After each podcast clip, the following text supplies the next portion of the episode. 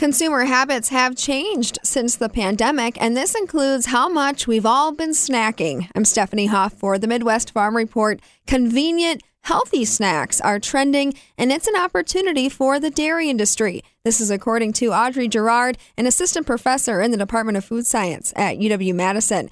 She recently picked up a grant from the U W Dairy Innovation Hub to look at how to get some lower value nutritional dairy components into snack foods. The goal would be to meet that market demand while also raising the value of those dairy components. The idea is that we get one year of funding to try to um, work on some of the key aspects that they're trying to develop within the dairy industry. So for my project, um, that was working on collaborating with um, industry partners and trying to increase um, the value in the chain for dairy producers, um, whether that's the manufacturers or the dairy um, farmers themselves. You're looking at ways to bring dairy components into snack foods in a way that would enrich them to be higher protein.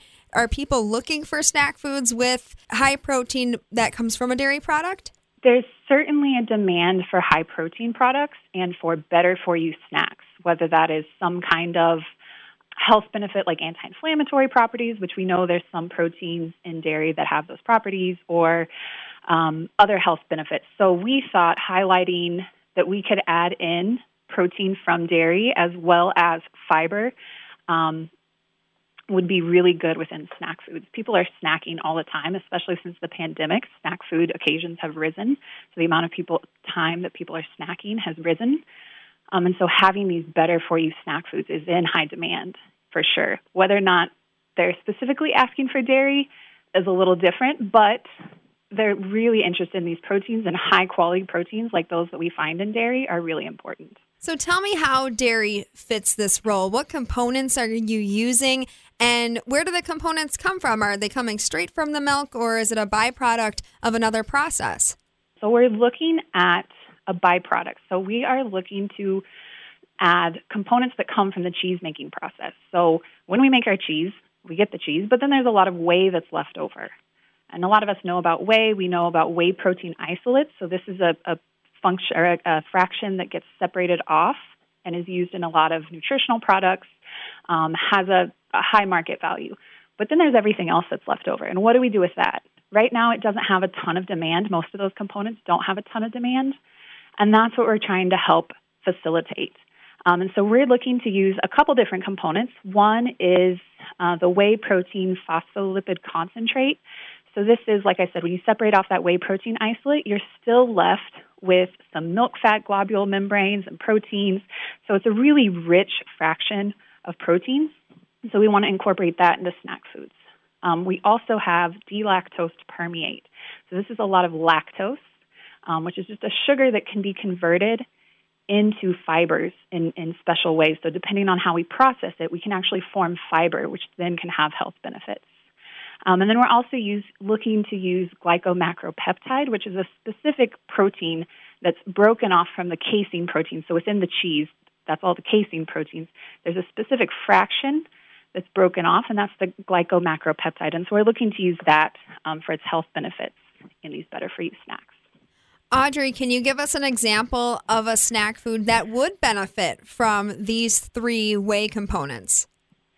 Sure. So we're looking at puffed snack foods. So you can think of something like a Cheeto, right, where it's typically a lot of carbs. It's mostly just cornstarch that's used to make this nice puffy, airy texture. Um, and so we'd be looking to add proteins to something like that, where you still get a lot of crunch, you still get a lot of texture, but you also have um, a little bit better of the nutritive value there. Is there a reason why you're you're going for the puffed snack versus like a Gardetto, which I wish had a higher nutritional value because I've been eating that for lunch a lot? Yeah, so we um, think that some of the reaction chemistry that is needed to convert the lactose to the fiber is really conducive to the processing of puffed snack foods. Um, but that's not to say that we couldn't do some of the processing ahead of time to form some of the fiber and then use it as an ingredient in something like a more compact snack food like a Gardetto.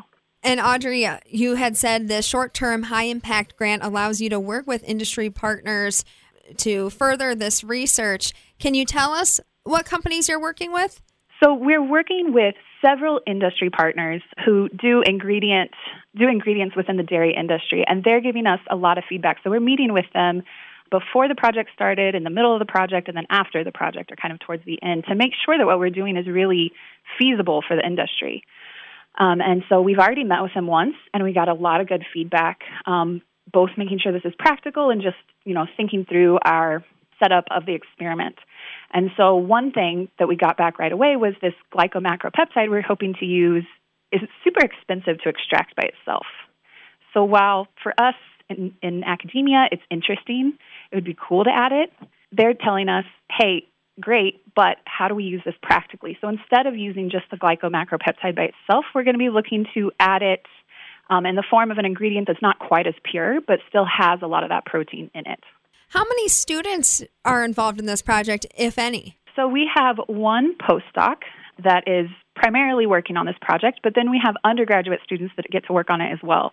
So that's kind of fun to get to pull people in from, um, typically from the food science major, um, where they're, you know, wanting to, they're learning about all this stuff in class, but they're wanting to apply it. And so they're getting to see, learn more about how cheese is processed, all these waste streams that we get, and then how we can add value and put those into other foods.